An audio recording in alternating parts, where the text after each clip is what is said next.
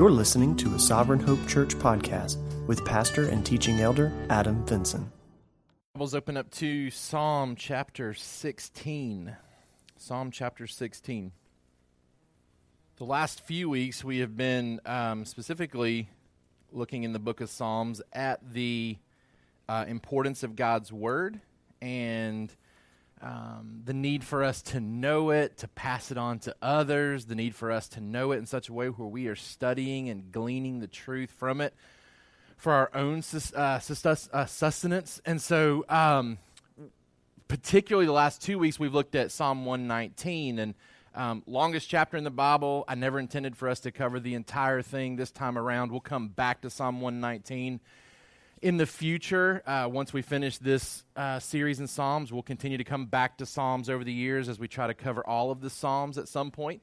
Um, and so we're stepping away from Psalm 119, but the last two weeks, particularly, we were looking at Psalm 119 and just the call to uh, to know God's word and to build our lives on God's word. Last week, we saw the wondrous word of God provides us with life giving comfort and life shaping counsel as we navigate this world through.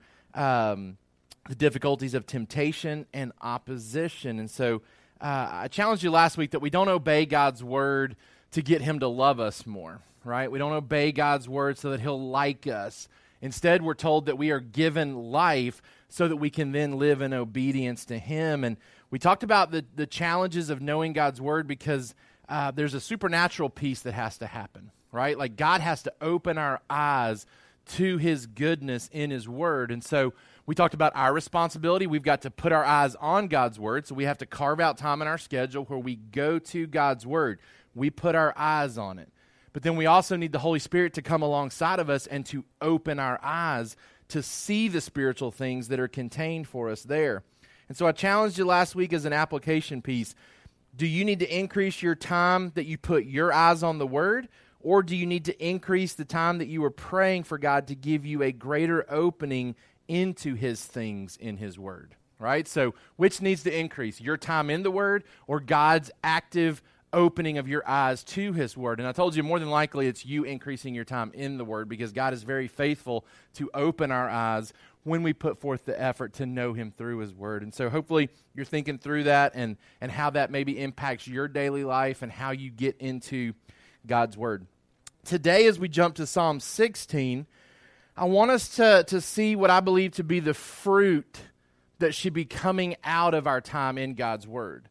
Um, I, I think David gives us the type of mentality and mindset as we see things in God's Word. This is how it directly impacts our daily life. And so we're going to look at Psalm 16 today, and I want to do it um, in a specific way this week. And then next week, we're going to have Application Sunday. And then the following week is Easter, and we're going to come back to Psalm 16. Today, I want us to kind of see it from, for lack of a better phrase, the Old Testament perspective. I want us to see it uh, written through David's eyes, right? This is, this is how it was impacting David as he was thinking through who God is and the impact the word was having on him. When we jump to Easter Sunday, though, we're going to see how the New Testament scholars used Psalm 16 to help us see that the Old Testament was pointing to the resurrection of Jesus. So that's a big point of emphasis in the New Testament, how Psalm 16 points to the resurrection of Jesus. And we're not going to even get into that today because it's just so much uh, that I felt like it really needed to be Old Testament perspective today, New Testament perspective on Easter Sunday. So we'll come back to Psalm 16. Okay? So let's look at Psalm 16 today. Again, we're going to kind of view it uh, initially uh, from an Old Testament mindset. What was David thinking through? How was David being impacted? How would Old Testament Israel have maybe processed through some of this? And then we're going to see how its greater fulfillment is found in Christ, who, who rescues us from the death that's talked about at the end of this chapter. All right? So, starting in verse 1, it says, Preserve me, O God, for in you I take refuge. I say to the Lord, You are my Lord. I have no good apart from you. As for the saints in the land, they are the excellent ones, in whom is all my delight. The sorrows of those who run after another God shall multiply. Their drink offerings of blood I will not pour out, or take their names on my lips. The Lord is my chosen portion and my cup. You hold my lot. The lines have fallen for me in pleasant places. Indeed, I have a beautiful inheritance. I bless the Lord who gives me counsel. In the night also my heart instructs me. I have set the Lord always before me, because he is at my right hand. I shall not be shaken. Therefore my heart is glad, and my whole being rejoices. My flesh also dwells secure, for you will not abandon my soul to Sheol, or let your Holy One see corruption. You make known to me the path of life. In your presence there is fullness of joy. At your right hand are pleasures forevermore. Our summary sentence for today studying God's Word should incite a deeper commitment to God that will also lead to an increasing contentment in this life and an informed confidence about the life to come. Studying God's Word should incite a deeper commitment to God that will also lead to an increasing contentment in this life and an informed confidence about the life to come. For our kids, studying the Bible should make us happy to follow God and excited about the future He has for us. Studying the Bible should make us happy to follow God and excited about the future He has for us. Okay, so here's how you know if your Bible study is, is accomplishing what God means for it to accomplish. Uh, as we study God's Word, as He opens our eyes to His his power, His goodness, His grace, His mercy, it should lead us into a deeper commitment to Him. And we're going to see what that looks like a commitment to Him and His people, a disassociation with the things of this world. Our, our commitment to Him is increasing because of what we're seeing in His Word. Uh, and as we're committing ourselves more to Him, it's also leading us into an increasing state of contentment about what He is giving to us in this life and we're also having this informed confidence. So, not just a wishful thinking, but an informed confidence about the life to come, which, which also helps shape our contentment now, right? Because we're not, we're not believing that this is the best that we ever experience, right? So, there's this informed confidence about the life to come that allows me to be, be content with the life that I have now. Okay, so studying God's Word gives us this deeper sense of commitment to God, and it leads to uh, these important things in our life uh, an increasing contentment and an informed confidence about our future. Now, as we look at Psalm 16, I believe that the beginning section here uh, gives us a couple of key truths that really drive the rest of Psalm 16. It really drives David's mentality about how he's processing through both this life and the one to come. All right, so I want us to see these two key truths that, that shape the rest of Psalm 16. It starts with number one, seeing God's power, that He's a capable source for refuge. God's power, making Him a safe or a, a reliable or a capable source for refuge. It says in verse 1 Preserve me, O God, for in you I take refuge. David is fully committing himself to God. He's going all in on God with no plan B being allotted for. He says, I say to the Lord, You are my Lord. I have no good apart from you. The idea being that if good is going to come to David, it is going to come by God. Now, in verse 1 there, it says, To preserve me, O God. The, the Legacy Standard Bible says, Keep me the, the Christian or the, um, the Christian Standard Bible says, "Protect me." Now, now all three of these um, translations here, the idea of preserving um, or keeping or uh, protecting me, it's shepherd language. And so, if you were to look at the Hebrew, the original Hebrew word, you could find the word being used in 1 Samuel chapter 17. This is when David is getting ready to go and, and have discussions with Saul, and he's trying to work through what's happening with Goliath. It says that David leaves his sheep behind with a keeper, with a preserver, right? So it's this shepherding type language, this idea of watching over me, protecting me, keeping me, preserving me. And so David, who writes Psalm 16, has this mentality because he himself is a shepherd. He himself watches over a flock. He himself keeps a flock, protects a flock, and he's left his flock in the care of someone else when he goes to, uh, to have discussions with Saul, right? So that language should be kind of how we're processing through what he even says here about God. He's saying, Preserve me, O God, keep me, O God, watch over me, be my shepherd, right? In the same ways that I have, I have known what it's like to have to care for a group of sheep, I'm asking you now, as a sheep, to be my shepherd. Preserve me, be my place of refuge. He says in verse 5 The Lord is my chosen portion, He's my cup. Verse 8, he says, I've set the Lord always before me. Right? So David has chosen to commit himself to God, and it starts with him seeing God's power or God's ability to be his refuge. Right? So, so the concept of God's power, which we've talked about over the last couple of weeks, how, how God's word gives us insight. Doesn't just tell us that God's powerful, it shows us God's power through the stories that it contains. David says, Because of your power, God, I'm committing myself to you. You are going to be my place of refuge. He has chosen to put himself in God's hands because he believes that he is, he is cared for and good in God's hands. That's truth number one. Truth number two God's goodness. God's goodness is highlighted for us here. And the idea being here is that God is only good and he's also the only source for good. He is only good and he's the only source for good. And those two key aspects of God's goodness are important for us to realize. Okay? One, that God is only good. He's only good. He's not ever not good. So, the God that we worship, the God that we submit to, the God that we follow, He is only ever good. And then the other piece of it is, is that the only good is God right? So it's not that, hey, we can compare and contrast good God with this other thing of good over here. No, He is only good, and He's also the only good, right? And that's important for us to know too, because if we were to ever walk away from the faith or abandon the faith, we are leaving good behind. We may think that we're going gallivanting after good, Right? We know people that leave the faith. We know people that walk away from the church. We know people that abandon Christ. We know people that abandon their families as they abandon Christ. And they go looking for a good that has been unattainable for them in their Christian life. What we've got to remember is that God is only good and that he is the only good. We won't find good outside of him.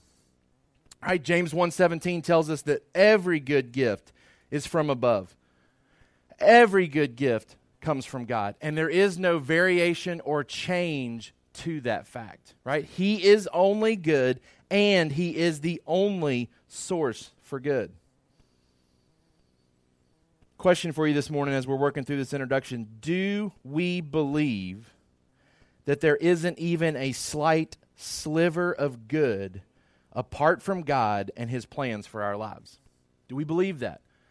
Do we believe that there is not even a sliver of goodness apart from God and his plan for our lives? David did.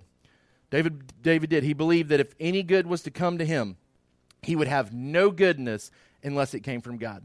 I have no good apart from you. We find God's goodness in the Bible. So we're, we're tying this into what we've already been studying in Psalm 119. Why do we study God's Word? Because God's Word gives us that goodness. God's word directs us to God's goodness, right? The Bible gives us insight into God's goodness. It gives us insight into what He calls us to in order to experience goodness. He gives us the insight into how to receive His goodness through His word. All of His commands, all of His directions, all of His guidance, all of His, uh, his don'ts are tied to His goodness, right? So the Bible gives us insight into how to be a part of his goodness. Which means really sin is rooted in the idea of looking outside of God's goodness for what we believe to be an alternate or better good. Let me say that again. Sin is rooted in the idea of us looking outside of God's goodness for an alternate or better good. Which means essentially sin is giving into something we think will bring us the good we desire or deserve. It's usually us looking for good things in the wrong way. Right? Think of some examples here if we're talking about sexual sin. We desire pleasure, acceptance, love, and security. These are all good things, and these are all things that God intends for us, right? But we look for those things outside of God's timing or outside of God's design, and it becomes sin. Gossip, slander, what are we desiring? We're desiring typically significance, importance. We want to matter, right? Talk about dealing with gossip and slander, you talk about middle school girls right? They talk about each other, they, they, they pull each other down at times. Why? It's typically rooted in their own self insecurities, right? They want to matter and they feel like they don't. And so the best way to matter is to, is to draw attention to other people's flaws, right? We desire significance, importance. We want to matter outside of our identity in Christ, right? So Christ tells us everything that we need to know about ourselves, gives us all the value that we could ever have in ourselves. And yet that's not good enough for us. And so we operate outside of that and we try to find it through another source. Unforgiveness and revenge. What are we desiring? Well, we desire justice. We desire rightness. We desire correction. These are all good things, right? God is a just God and He desires these things too. We should pursue justice, right? But not outside of God's timetable, not outside of God's methods. And so when we take it into our own hands and we seek revenge, well, we're not leaving justice in God's hands. We fall into sin. Greed and selfishness. We desire pleasure, security, possessions outside of God's provision. Or we desire these things more than we desire God. All of this is sin. And it's a way for us to achieve goodness we desire without God. And that's what makes it sin. These things that we're talking about, it's us desiring things that God wants us to have, but we seek to get them without Him. Idolatry then becomes serving that which we believe will bring us that good. So, the implication here with these two truths God's power and God's goodness, my commitment level to God will always be tied to my level of belief in His power and goodness. Your commitment level to God will always be tied to your level of belief in his power and his goodness. Right? So, if we want to talk about somebody who's kind of a casual Christian, doesn't seem to really be bought into what we to what we think about when we think about faithfulness and following Christ with your whole heart, right? Those individuals, we could do some digging and some interviewing and some investigating and find out that typically there is going to be a lower level of belief in either his power or his goodness, right? I don't believe he's good enough to be my refuge, and so I look for it elsewhere. I don't believe that he's the only source of goodness, and so I'm looking for it elsewhere. Because think about it if you believe that he is the best source for refuge and the only source for good, I mean, that drives you to him. Right? That drives you to him. It doesn't, doesn't allow you to kind of sway and look elsewhere for the fulfillment of this world. No, if I believe that He's my best place of refuge, my best place of protection, and my best place of provision, Man, I'm drawn to him. I'm driven to him. I'm found running to him. How do I get closer to him? How do I get more of that protection? How do I get more of that provision? The casual Christian doesn't believe somewhere either his power or his goodness because that's the ploy that was given to Adam and Eve by, by Satan, right? Like sin starts in this manner that God's not powerful, he's not good. I mean, that, that, that was the, the doubt that was created in Adam and Eve's mind by Satan. He's not powerful enough to kill you. He's not powerful enough to do the things that he tells you that he'll do as consequences for your choices. Or he's not good in that he's withholding your best. He's withholding good. And so Satan says, You want good? You step out of his rules and you eat. You step out of his rules and you go explore because that's where real goodness is found. That's the ploy of the enemy, and it hasn't changed, right? We've talked about how is sin more difficult? Is temptation more difficult today? Absolutely. But has the method of sin changed today? No. No.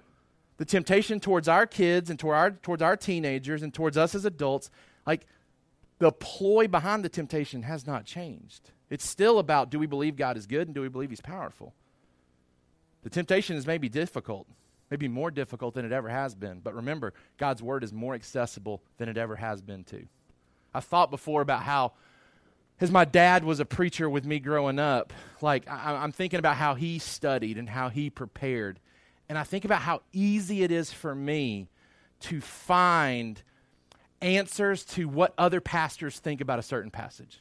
I mean, think about it. Like when my dad was studying and growing up and preparing for sermon, for, when I was growing up and my dad was preparing sermons, he didn't have access to the internet, right? He couldn't just type in John Piper and what he believes about this, or John MacArthur, what he believes. He couldn't just type in a pastor's name and a, in a passage and get immediate answers for what those individuals believed, right? Like I don't even know how my dad knew what some of these pastors believed. I, I found audio tapes or, or uh, you know cassette tapes of sermons from pastors around the, the states that he would order and try to listen to. Imagine the time of him having to go and find those cassette tapes, order those, get them in, and then try to listen to them and, and, and not be able to like fast forward and rewind very quickly. I mean, think about how accessible the Word of God is to us today. I can search any pastor that, that's anywhere near the internet and immediately find out what he believes about a certain passage. I can learn from all these pastors without paying a dime for it. God's word is more accessible than it ever has been, right? Temptation hasn't changed, it's only increased, but our weapons against it have only increased as well, or at least our accessibility to that weapon. The weapon hasn't changed, the accessibility to it has. It's increased, it's given us a greater awareness of how to fight against this temptation. All right, so these two truths are driving David's mentality here. It's God's power, you're my refuge. It's God's goodness, there's no good without you, right? So therefore, I am running to you. It's those two truths that drive our next three points. Number one, let God's word incite your commitment. Let God's word incite your commitment. Again, the more time we're in God's word, the more stirred up we should be towards Him. So our commitment level should increase because of the time that we're spending in His Word. First off, we're going to see my commitment to God is seen through my increasing fellowship with the saved. Look what he says in verse 3. As for the saints in the land, they are the excellent ones in whom is all my delight. The saints in the land, they are the excellent ones in whom is all my delight. One chapter before this, in Psalm 15, verse 4, it says about the godly man, in whose eyes a vile person is despised, but who honors those who fear the Lord. A vile person is despised, but he honors those who fear the Lord. One way that we know that somebody is truly a Christian is how they love the brothers and sisters in Christ, right? We're seeing this in First John. I mean, it's one of the tests as to whether you're a believer or not. Look particularly at the chapter that we're studying this month in 1 John chapter 4 verse 7. Most of us read this at C group this week. Those that haven't met yet will read it on Wednesday. Beloved, let us love one another. For love is from God, and whoever loves has been born of God and knows God. Anyone who does not love does not know God, because God is love.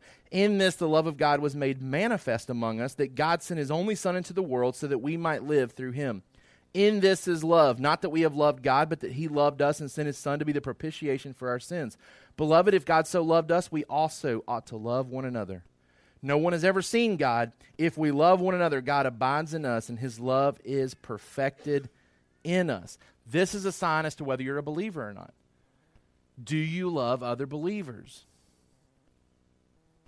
For our, for our youth, because I think this is maybe less of a temptation for us as, as adults. I don't know. But, but I know for our youth, it is, it is a challenge sometimes in the choices that we make for our intimate friendships. Who do we spend time with? And as you get older, you get more choice in that sometimes because mom and dad can't keep an eye on you all the time about who you're hanging out with. So I'm really speaking to some of our older kids, our older teenagers who have a little bit more choice in the matter who they're spending time with before school, after school, during school, who they're sitting with at the lunch table, right? Do you find delight in being with other people who love the Lord? Do you find delight in that type of person? Because it's real tempting to find delight in the other, right? It's real tempting, especially if you're growing up in a house where your parents are conservative and making conservative choices for you, and you feel like they're choosing things that are different than other people's parents.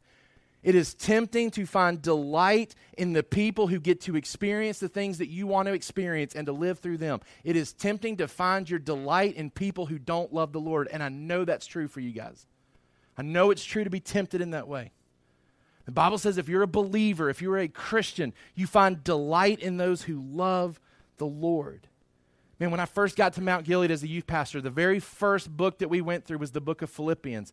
Because the book of Philippians calls the church to be unified, whether they have nothing else in common. Whether they have nothing else in common, they are unified because they believe in the same Lord. They believe in the same Lord, right? And I remember as we were walking through with the youth group at Mount Gilead, I kept calling us back to this idea to be unified. Despite all of our differences, we are unified because of the thing that we share in common the most. I mean, our church was built on that truth. It was built on that truth 14 years ago when I got to Mount Gilead, or 15 years ago, whenever it was, and we began to lay the groundwork for this church with the youth that helped plant this church because the idea was we are going to be unified. We are going to be unified and love each other because Christ loves us. And I would challenge our youth to buy into that mindset too. Find delight in being with other people who love the Lord. Our commitment to God is seen through that. But number two, our commitment to God is seen through my decreasing fellowship with the lost. Back in Psalm 16, look what he goes on to say. David goes on to say, Not only does he find delight in the saints of the land, number or verse 4 the sorrows of those who run after another god shall multiply. Their drink offerings of blood i will not pour out or take their names on my lips. Notice what he's saying here. He has the vision to see past the potential success of the lost right now. We've talked about this, right? Lost people seem successful sometimes right now. David sees past the immediate and says, man, their sorrows are only going to increase, right? We don't maybe hear about hell as much as we, we used to, but, but God's word is very clear where the path of lostness leads to, right? The path without Christ leads to eternal condemnation, it leads to hell, it leads to eternal separation from everything that's good right? And David says, I don't really care if they're successful right now. I'm not buying into it because I know their sorrows will multiply. He says, Their drink offerings of blood, I'm not going to pour it out. I'm not going to take their names on my lips, right? I don't, I don't think any of our youth or kids have been tempted with, with drink offerings of blood this week, right? Like, and if you have, you need to immediately talk to your parents about that, right? Because you are definitely hanging out with the wrong people if you've been tempted to pour out drink offerings of blood, right? But don't just read that and be like, I don't know what that's talking about. It certainly doesn't apply to me, right? What he's talking about here is the ways that the lost worship, the things that they pursue, the things that are important to them, right? It's the ways that they live their life because that would have been the pagan way of doing things this would have been their parties. This would have been their, their activities that were absent of God, separated from God. And, and David says, I'm not going to take part in the things that they do that are sinful. I'm not going to take part in the things that they do that are really given in worship to other gods, right? Again, think about idolatry. It's you looking for goodness outside of God's plan. So think about the things that lost people pursue to find the things that are good outside of God, right? That's what we're talking about when we talk about drink offerings. We're talking about the activities of people who do things outside of God's timing and plan to try to achieve good things. David says, I'm not going to participate in it, right? You can't run to God for help and safety if you're also making intentional choices to engage with the very things that bring you harm. Let me say that again. You can't run to God for help and safety. He can't be your refuge if you're also making intentional choices to engage with the very things that bring you harm. Right? You can't be over here with the with the with the pagan, the lost, and doing these things and then saying, God help me from this. God save me from this as I participate in it. No. David says, I'm running from that. I'm running to God and I'm disassociating with this other stuff. My commitment to God is seen through my great refusal to associate with that which is not for God.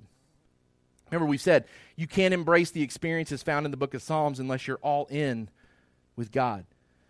David will have nothing to do with these pagan sacrifices, these activities of the lost. He won't worship what they worship, and he won't worship how they worship either. So, our youth, again, I'm going to speak to you. Are you worshiping one God in a certain way on Sunday or when you're around your parents? And are you worshiping different gods in pagan ways throughout the week?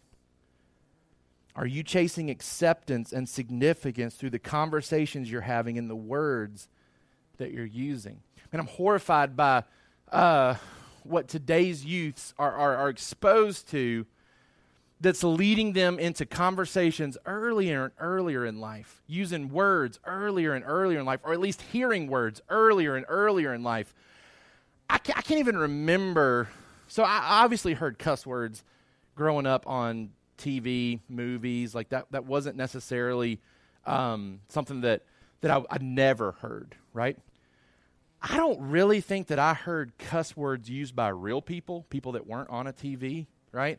I don't think I heard cu- uh, my first cuss word until until maybe I was maybe I was in college, right? Like, like it just wasn't common. Now I know I went to a Christian school, but I'll be honest with you, I went to a Christian school that was full of these casual Christians that we're talking about. People that, that weren't really bought into God's goodness or God's power. They were they were growing up in church. They were they were calling themselves Christians, but I mean they weren't. I was one of those people, to be honest with you, right? So it wasn't like I was just walking around with holy people all the time, and, and that's why what, right? There, there's there's something about how we've talked about that temptation increasing, right? the, the, the access that is being given, whether they have a cell phone or not, it's coming through the cell phone. And, and, and newsflash, if your kids don't have a cell phone, they're still seeing cell phones. And they're still having access to cell phones, even if it's not one that you've given to them. Right? And, and it's my only explanation for why the, the type of words and conversations are happening younger and younger and younger, because they're seeing in their minds real people using it. It's not just movies, it's people that they know that are posting things using this stuff and saying, hey, I guess that's cool to do. I guess that's what we're supposed to do now. And so this is the way I'm going to talk. Right? For our youth, man, you have to get away from that. Like, don't, don't pour out the drink offerings of blood like some of the people that you see doing. David says, I'm going to run from that. My commitment level to God, He's my refuge, He's my goodness. I'm not going to pursue acceptance by talking like somebody else and thinking that that'll give me what I want. I'm not going to do it. David says, I'm going to run from that. I'm not going to chase after it. In fact, you read, and we won't take the time, but you read Exodus 23 13 and Joshua 23 6 through 7.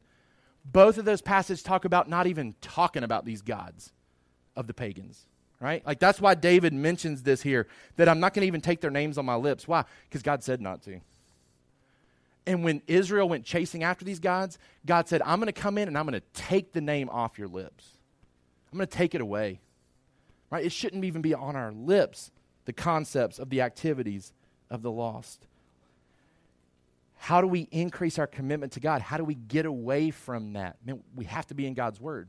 So, so youth, don't just listen to me as your pastor saying, don't do this, don't do this, don't do this. I know it's not easy, and it's not going to be an overnight thing. You have to be in God's Word to be changed. You have to be in God's Word for your commitment level to God to increase. Get in His Word, put your eyes on the wondrous works of God, and let Him change you by opening your spiritual eyes and it'll translate to a different lifestyle. Number two, let God's word increase your con- contentment, right? It incites our commitment, it increases our contentment. Look at verse 5. The Lord is my chosen portion and my cup. You hold my lot. The lines have fallen for me in pleasant places. Indeed, I have a beautiful inheritance. All right, so look at these words that aren't familiar to us, probably. The word portion, the word lot, the word lines, and the word inheritance. Those aren't common words that we use, right? What is, what is it talking about, and why is David using them? Well, the background context for this is these are the type of words used when the promised land was divided up to tribes and to families within those tribes, right? So they come in and conquer Canaan, and God says, here's where the tribes are going to be settled. And here are the dividing lines, the property lines, basically, for the people of God. And so tribes are given different places to live. We, we know the Levites are not even given any of that, right? They're told that the portion for them is the Lord. So they're not going to be given land like the rest of the tribes. But that's the language and what's being used here. Your portion, your lot, your lines, and your inheritance. That's the context for why, why David is using this. Okay, so let's look a little bit closer at what he's saying here then. Number one, my contentment with God is seen as I trust Him with what remains unknown. He starts by saying, God, I trust you with the unknown. He says in verse 5, The Lord's my chosen portion and my cup. You hold my lot. Right? He's saying, I'm trusting you with what I don't know. Psalm 73. These are things that have yet to be revealed in his life. Verse 25 Whom have I in heaven but you? There is nothing on earth that I desire besides you. My flesh and my heart may fail, but God is the strength of my heart, and He's my portion forever. Okay? David chooses the Lord as his portion or as his cup Essentially, he is trusting God with the contents to be poured out in his life. You ever been to uh, you ever been to somebody's house or maybe people have come over to your house and you say, um, "Hey, we're, you know, we're having dinner. Hey, what do you want to drink?" Some people respond to that with, "Whatever you have is good." I don't know if you're that type of person. I'm not that type of person, right? I don't necessarily want whatever you have. Okay? Like I'm pretty picky about the things that I'm going to drink.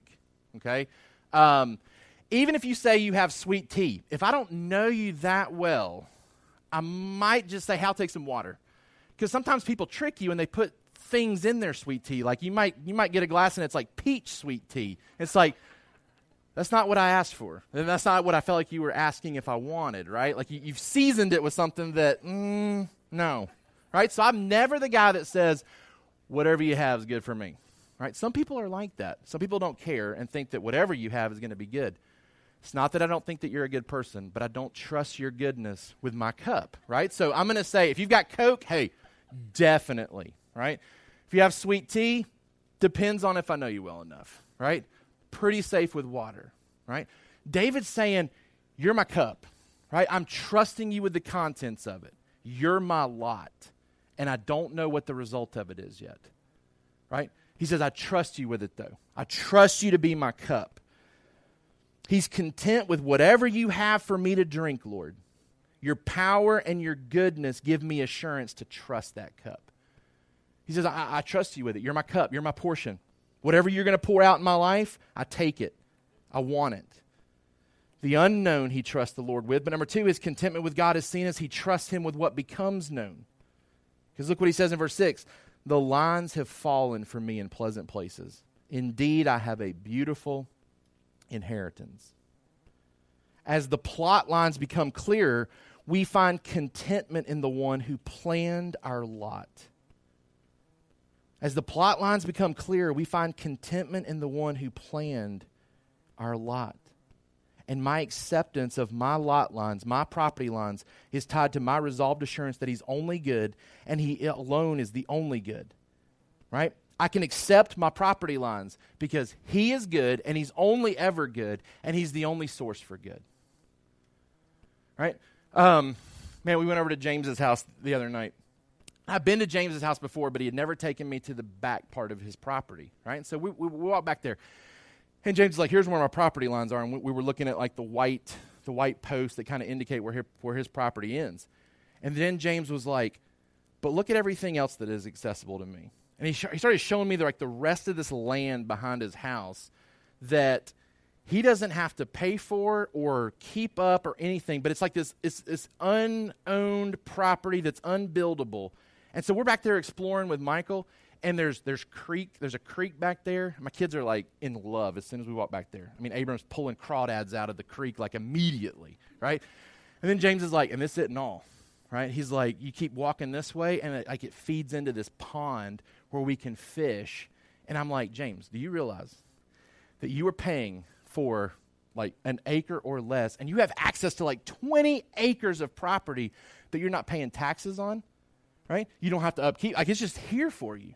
It's just here. It's just provided for you. I said, don't ever leave this place. Like, like I'm trying to find this type of setup where I buy like a little bit of property and then somebody doesn't care if I'm on their property behind that little bit of property. Right? And I said, James, you have this for free and I can't buy this right now.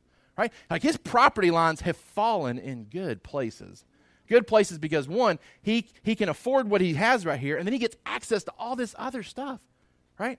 That's what David says. He says, Look, my property lines are falling in a place that I am completely content with. I'm completely content with this. Now, don't lose sight of this and thinking, well, of course David would be content, right? He's the king of Israel. Right? He's got everything. Of course he's fine with those plot lines. Who wouldn't be fine with those plot lines? But David also uses this language when he's talking to Saul and he's talking about how he has been pushed out of the physical inheritance, the physical property, the physical lot lines. He said, I've been on the run and I've had to vacate. So when he's saying here is he's not saying, hey, thank you for my physical property. Like the lot lines that you've given me are awesome. No, he's saying the circumstances that you've given me, I'm content with. I'm totally content with the circumstances that you've blessed me with. They're, they're my circumstances. You've chosen them for me. And here's how he can be content with it because if I believe that you are only ever good and that the only good comes from you, I, I, have to find contentment with that, right? I have to believe that it's good, and I have to believe that if I were to leave and go try to find something better, I wouldn't. Because you're the only source for good. Let me ask you this, and we're going to wrap up quickly. Think about the one thing you don't have in this life that you would choose to have if given the choice. Think about the one thing in this life that you don't have. And if you were given the choice, you would choose this. For our single people, it could be a spouse. For our married couples without children, it could be a baby. It could be a job that you want that would pay you more. It could be a job that you want that you would like. It could be anything. And here's what David is saying David's saying, if you never give it to me, it must not be good for me. If you never give it to me, it must not have been good for me. I was thinking about the conversation that uh, Susan has with Mr. Beaver in The Lion, the Witch, and the Wardrobe, right? And they're talking about Aslan's safety, right? And so they're talking about him being a lion. Is he a safe lion? And, and no, he's not safe, but he's good. But I kind of reimagined that conversation in the context of what we're talking about today. So here's what I kind of wrote down. Mr. Beaver says, Aslan is the giver of all good things. Oh, said Susan, he sounds like a genie. I shall feel rather excited meeting a genie and asking him for all of my wishes. Genie, said Mr. Beaver, who said anything about giving you what you want? Of course, he doesn't give you all you want, because all you want isn't always good for you. No, he isn't a genie, but he's good. He's the king, I tell you. Do you find delight in the ways that God cares for and blesses you? Are you content with your lot lines? Are you content with your plot? Are you content with Him being your cup and Him putting whatever He chooses in it? You willing to drink that? You are if you believe in His power and His goodness. You can trust Him that He's going to only put good in that cup. He's always working for your good. Number three, let God's word inform your confidence. Let God's word inform your confidence. Verse 7 I bless the Lord who gives me counsel. In the night also my heart instructs me. I've set the Lord always before me, because he is at my right hand, I shall not be shaken. Therefore my heart is glad, and my whole being rejoices. My flesh also dwells secure, for you will not abandon my soul to Sheol, or let your Holy One see corruption. You make known to me the path of life. In your presence there is fullness of joy. At your right hand are pleasures forevermore. My confidence is tied to what he promises, promises me in the present. My confidence in my future is first tied to what he promises me in the present. In verse 7, he says, He will give us counsel. He will instruct our hearts. Some translations say minds, right? So the more that we're in the Word, we're getting counsel from the Word. It's shaping our hearts and minds. Even at night when we sleep and we're trying to fall asleep, our hearts and minds are being instructed not by our fears, but by His Word. David says, I've set the Lord always before me. He's my guiding light. He's the one that is leading me. He's at my right hand. He's my advocate. I shall not be shaken. That's the present tense. And he says, My heart is glad and my whole being rejoices. My flesh is secure. Why? Because I know what my future looks like. You're not going to abandon my soul to Sheol. You're not going to let my whole, you're not going to let your Holy One see corruption. Number two, my confidence is tied to what he promises me for the future. All right, he's confident because he keeps letting the word shape his understanding of today's events in the present, and then he's not going to be abandoned to the grave. He's not going to have just this life and this flawed attempt at life be his greatest joy. He says, No, you're not going to abandon me. You're not going to let me see corruption. We believe on the basis of Christ's resurrection that we will not be abandoned to the grave as well. 1 Corinthians 15 19 says, If we only have this, hope, this, this life to hope in, man, we should be pitied. 1 Corinthians 15, 50, or 15, 51 and 52 talks about us being changed and resurrected just like Christ. The hope of the future gives me the ability to enjoy today without treasuring today. Right? The hope of the future gives me the ability to enjoy today without treasuring today. Why? Because verse 11 says, You make known to me the path of life. In your presence there is fullness of joy. At your right hand are pleasures forevermore. This isn't all there is. When he comes back, there is far more to come. Man, don't look at your lot and your plot lines and think, This is the best his goodness has for me. No, it's, it's what his goodness is for you today. It's what his goodness is for you in this life. But his pleasures are forevermore. Man, what you will enjoy pales in comparison to any lot lines here on this earth. Right? And we're going to be with him forever.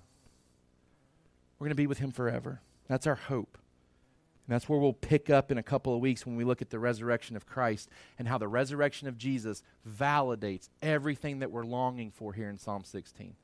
Because he is back from the dead, it gives us the confidence in God's power. It gives us the confidence in God's goodness that we need to be content and to be confident with our future, which allows us to be committed to Him today.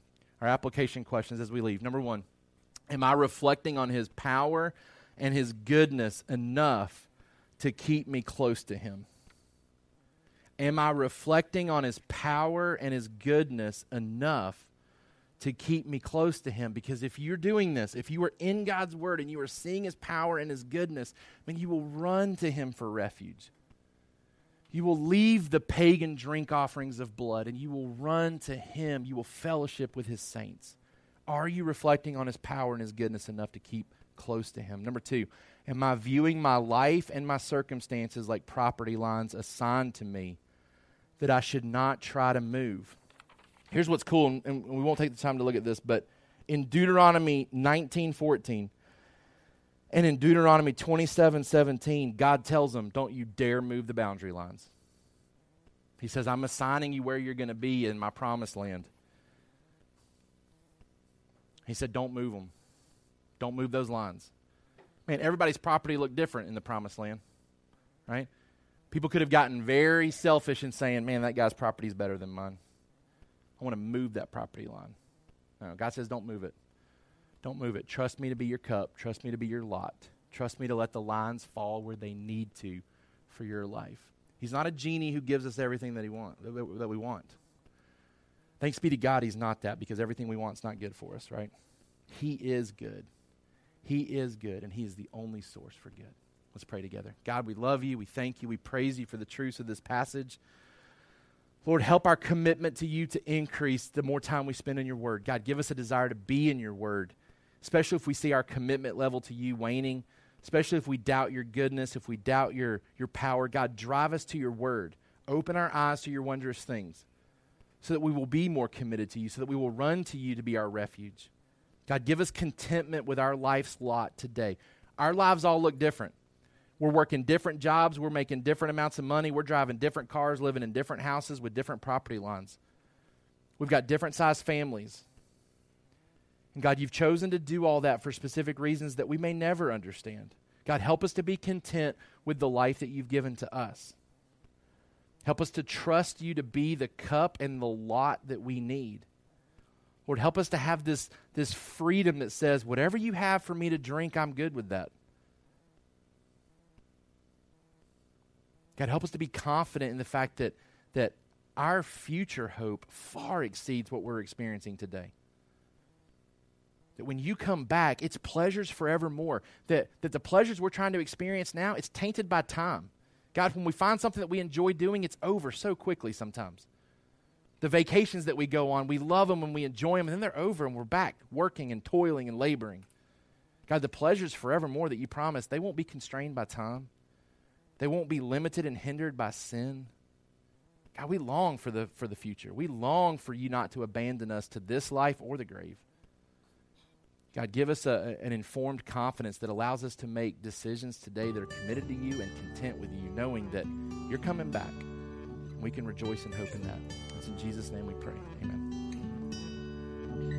Thank you for listening to the Sovereign Hope Church podcast. We trust that you've been encouraged by the word. For more information about our church, please visit our website at www.sovhope.org. Again, that's www.sovhope.org.